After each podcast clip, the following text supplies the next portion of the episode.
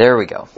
Esther, lesson 13, Sunday, April the 16th, and this is the last day that we're going to be on Esther, because we're running out of chapters.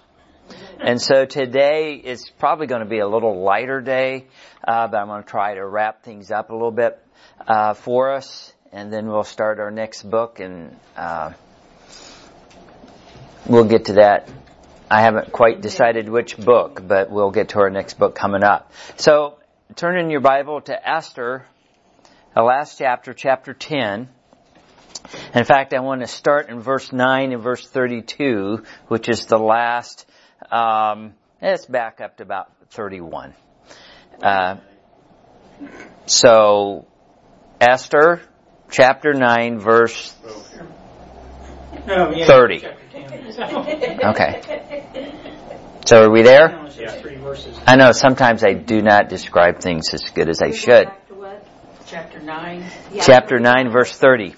And he sent the letters into all the Jews to the 120 and seven provinces of the kingdom of Ahasuerus with words of peace and truth to confirm these days of Purim in their times appointed, according as Mordecai the Jew and Esther the queen had enjoined them, and as they had decreed for themselves and for their seed the matters of the fastings and their cry, and the decree of Esther confirmed these matters of Purim, and it was written in the book. Chapter 10. And the king Ahasuerus laid a tribute upon the land and upon the isles of the sea and all the acts of his power and of his might in the declaration of the greatness of Mordecai, whereunto the king advanced him, Mordecai, are they not written in the book of the chronicles of the kings of Media and Persia? For Mordecai the Jew was next unto the king Ahasuerus and great among the Jews and accepted the multitude of his brethren, seeking the wealth of his people and speaking peace to all his seed. So we see here, I titled uh, chapter 10, Mordecai is made premier.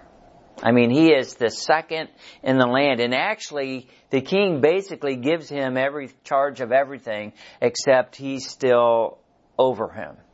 But yet, Mordecai is basically running the kingdom at this Like point. Joseph, huh? Kind of like Joseph. Yeah. Both of them are, are types of Christ.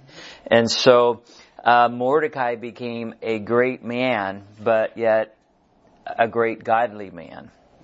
Okay? So let's talk about Mordecai the man. Now again, the lesson today is going to recap a little of what I've said during our lesson through the book of Esther. Mordecai was the right man for the job. Now think about it. God placed him there for for that situation and for the situation that was going on. He was the right man for the job, and he had the right pedigree. He had the right genealogy. Remember, who can tell me the tribe that that Mordecai was from? Remember, we made a big deal about this a few weeks, months back. Mordecai was from the tribe of Benjamin. And the reason why that's important is because, you know, of years before when King Saul was the king, he was given the charge by, or the commandment by God to wipe out the Amalekites, which he does not do, which uh, Agag was the king of the Amalekites, and his descendants continued to live on, and Haman is a descendant of them. Well, Saul was a Benjamite, and so is uh, Mordecai. So it's just interesting that the Benjamite that God asked to wipe out the Amalekites, and he didn't do it, and yet under Mordecai, Haman and his group get exterminated. So he had the right pedigree, he had the right genealogy, and he also had the right girl, because he had uh, Esther was his. Who was she to him? Cousin. His cousin. Okay. Again, I'm asking questions not because I don't remember. I'm trying to see if you guys are remembering. Okay. And a lot of people think it's his daughter or his, you know, some. It's his cut or his niece, but no, it's his cousin. It was his. Esther was his cousin. And so that's Mordecai the man, but Mordecai, and I'm going to talk a little bit about types today. Mordecai is a type, he's a type of several things, but number one, he's a type of the faithful Jew in the tribulation. So in your blank, your first blank there is faithful. And the reason I put faithful there is he's not just the type of the Jew in the tribulation because there's going to be two types of Jews in the tribulation. Those that obey God and those that are still forsaking Him. The ones that forsake God continually through the tribulation will get killed. The Antichrist will kill them. And He's going to do more than kill them when you study it out. You won't want to be there. Okay? And so, um, and the rest of the, the, the, faithful Jews are going to be, what are they going to be doing it, uh, when the Antichrist takes over in Jerusalem? They're going to be heading for the mountains. They're going to be heading to, to Petra. And that's a question that I, it says, it says in the Bible that they are, the Jews are told, they will be told to run to the mountain. It didn't say which mountain. So my question is, which mountain is it? And so it's like, is it that mountain? Is it any mountain? What mountain? You know, and a lot of people think it is Petra. I don't know. I would say it'd be the closest. I, I, I think, I don't know, because if they're, you know, if people, Jewish people are scattered throughout Israel, what's going to be, yeah, where, where is it? And I'm assuming that Elijah, and there's another guy that's going to be there in the tribulation too, right? Elijah and who's the other guy? Moses. I, I would imagine they're going to be telling them where they need to be running to also. So. In Armageddon, is that Jews fighting with Christ? No, it's going to be the Gentile nations fighting against Christ. Okay. It's going to be Satan and his cronies and all the Gentile nations and, and we got to remember it's not just Gentile nations, it's going to be this made up army that Satan has. Mm-hmm.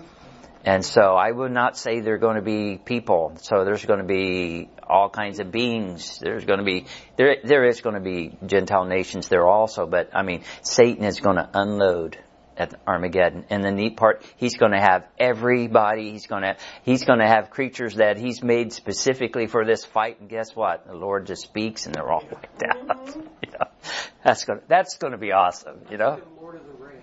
Yeah. Have you seen those creepy things that the orcs? The orcs? Almost. Yeah.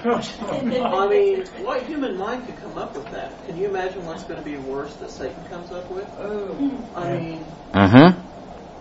Okay, so um, yeah, so the, uh, Mordecai is the type of a faithful Jew because he is a faithful Jew in the tribulation.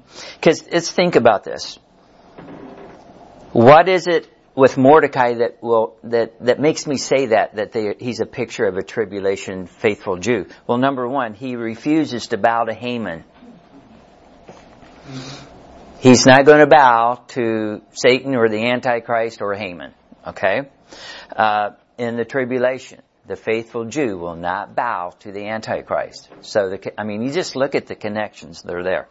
Uh, Mordecai mourns and he fasts and he weeps and he prays for the Jewish people. That's the same thing that the Jewish faithful man will be doing during the tribulation.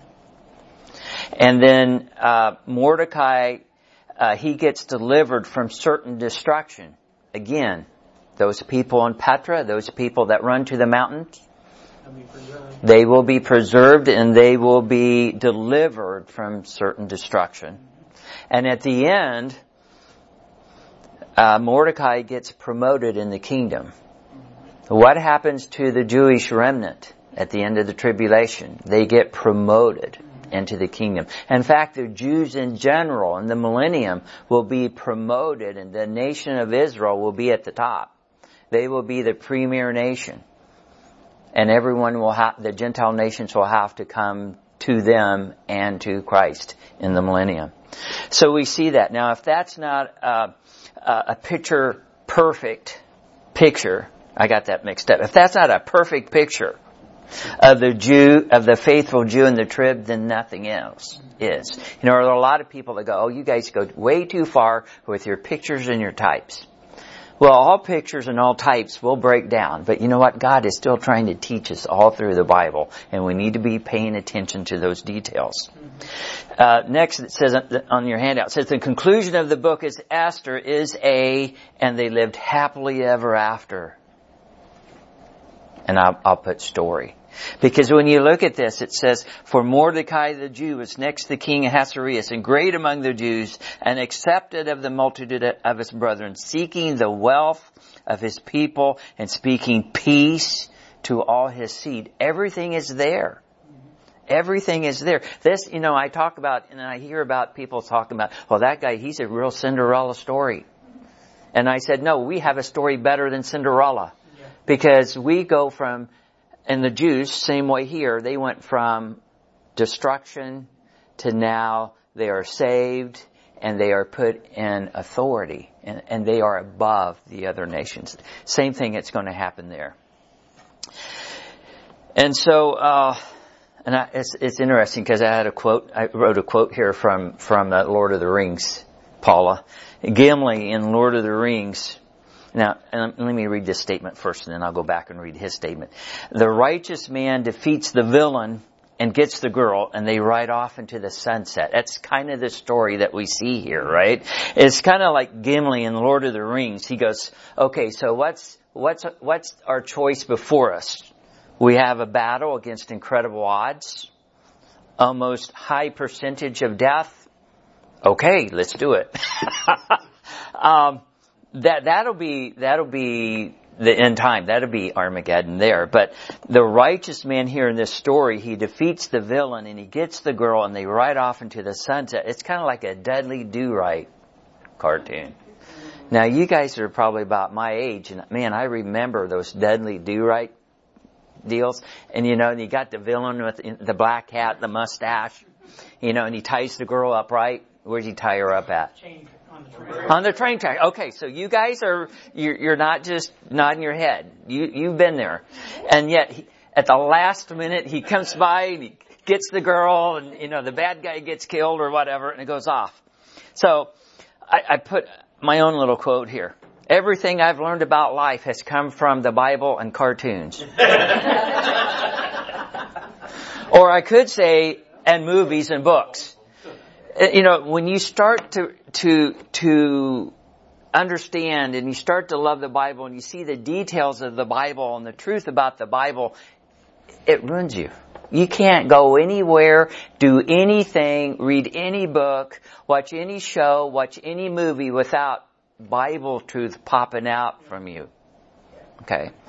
So, uh, it, it's crazy. It's like, and I've told this story before. I went with Carrie to see the movie Titanic. And at the end of it, and they're all sitting there and the boat's going down and they're playing their violin. I go, that'll preach. And Carrie goes, would you be quiet and sit down? I'm not going to a movie with you anymore. I didn't realize I was standing up, but, but, um, I guess I was a little fired up over that. But I mean, it's like you just see it. You see, you watch the news and right now it's really easy. You watch the news and you're like, that's Bible, that's Bible, that's coming, yes, that's there. I mean, you can't you can't go anywhere, do anything without seeing the Bible Okay, but that's for as us it's in place. We know the Bible, but there are so many Yes. out there who have no idea what the Bible says. They're they're and they don't believe that the Bible is the Word of God. no. They are really lost. You Yeah. remember Yeah. the movie Passion, Jesus Christ, Passion of Christ, or whatever, the very Passion first one that came out. That uh, we went to see it at the movies, and Mel They- Gibson's movie. yes, Yeah. and they uh, kept beating him. He kept falling. And He kept beating him while he's carrying the cross, and they kept yelling at him, "Get up, get up!" And I said as loud as I could, "Well, quit beating him." okay. Yes. Oh, did I say that out loud? Yes. We were sitting Okay. close to the back, so you know. So everybody got it. Exactly. But you know, I remember earlier in my life that when I would hear preachers talk about things and then show show you things and they were excited because they would see the Bible and things going on. I took notice of that. And yet, I think I've kind of become that because you can't help but become that. Okay. You're going to see things through the eyes that the Lord wants us to see when we're reading His book. Okay. So we have in the story of Esther a really good story. It ends happily ever after. They're in great shape, right? But that's that's really what's going to happen to the faithful Jews at the end of the tribulation. Okay? So, in essence, the book of Esther is a picture of how our Bible, you have a blank, ends. Okay? And to see that, just go and read Revelation chapter 22 and 23. Because you'll see God on the throne in heaven. You'll see Christ is on the throne on earth. The Jews have accepted their Messiah. The Gentiles are bringing Christ tribute. Did you notice in chapter 10 of Esther, uh, it says, and the king Ahasuerus laid a tribute upon the land and upon all the isles of the sea. So if you're paying attention when you're going through the, the Gospels and the birth of Christ, it, ta- it says, and in those days there was a uh, Caesar Augustus put a tax on the land.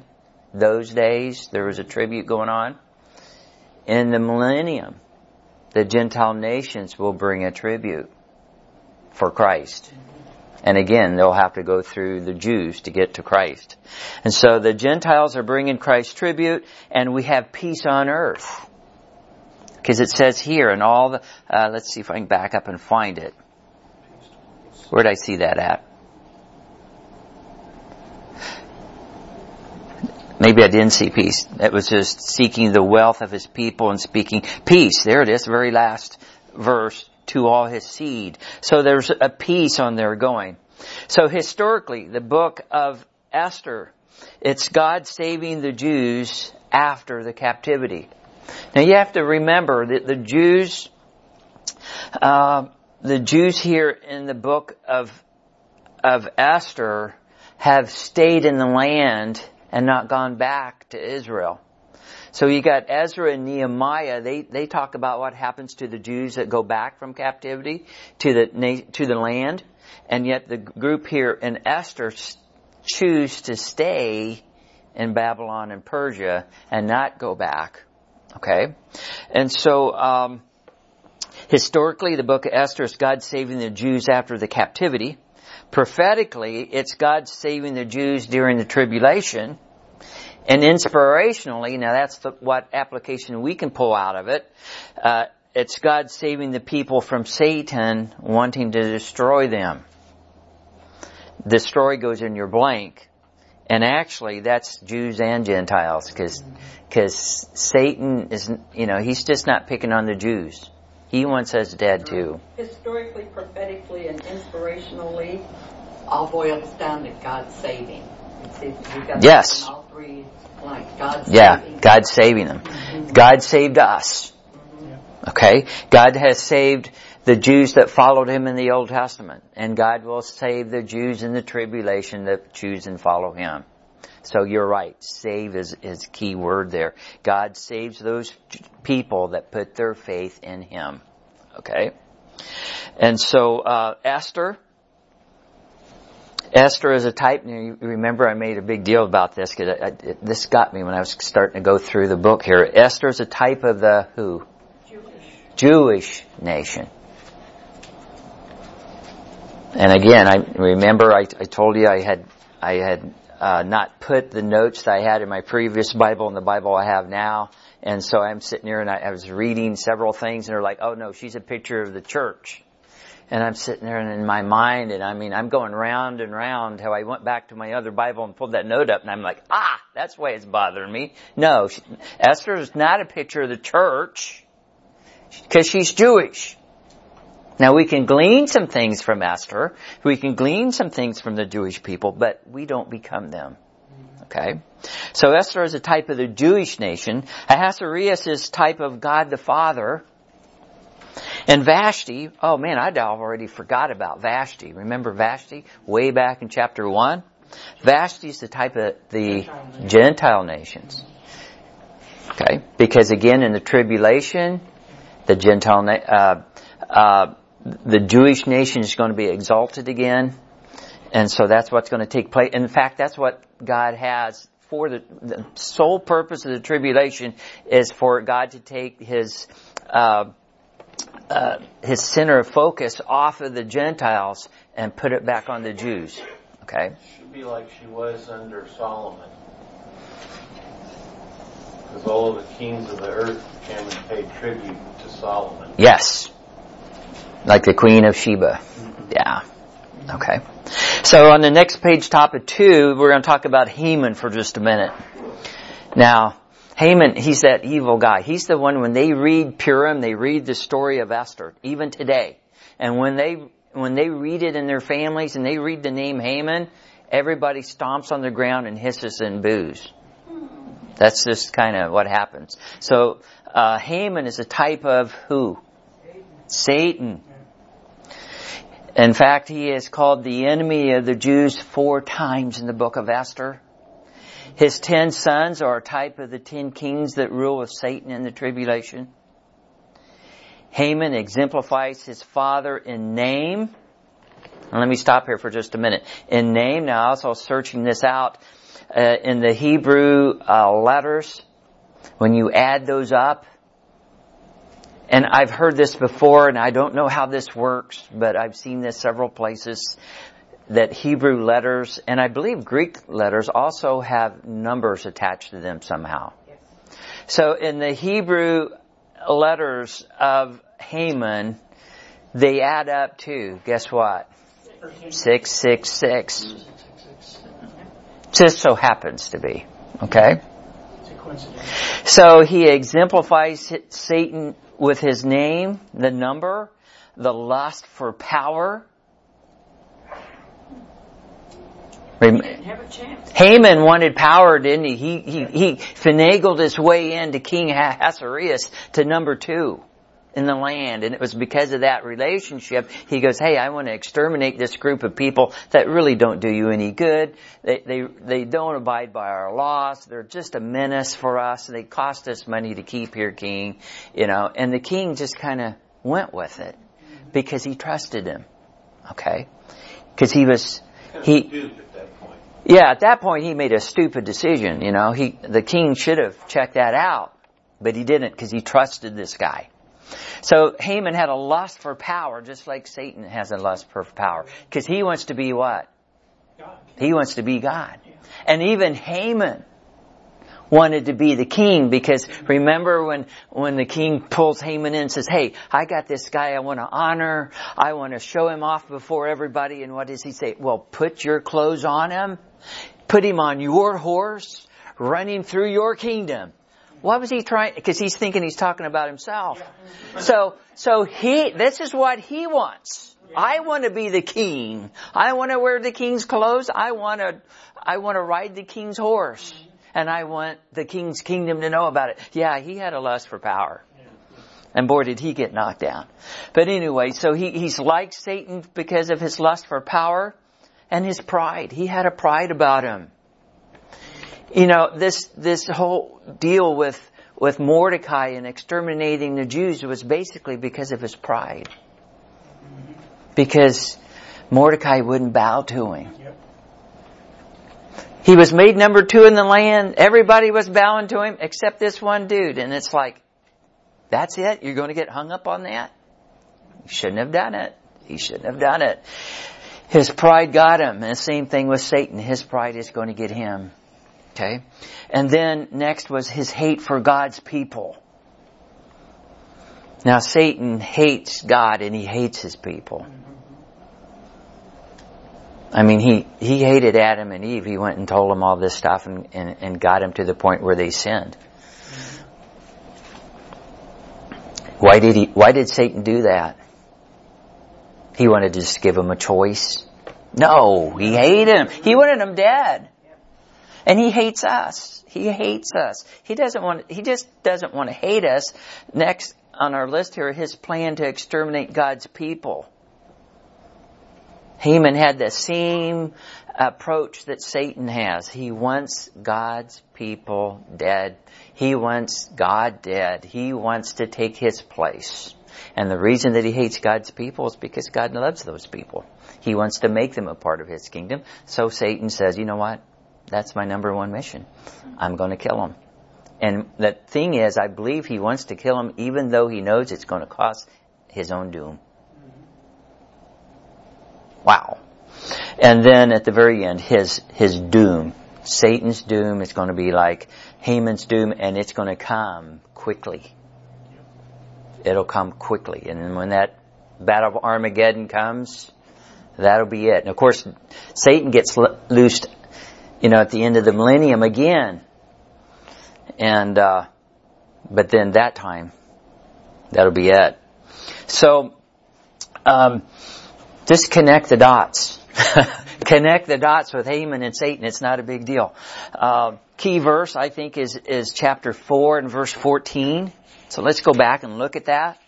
Uh, the key verse is probably whatever the key verse in this chapter that you think uh, is your that you would think would be the key chapter or verse. So what I'm saying is, just because I say this is my key verse, you may have something else that really resonates resonates what's going on there. But and it's specifically the end of 14.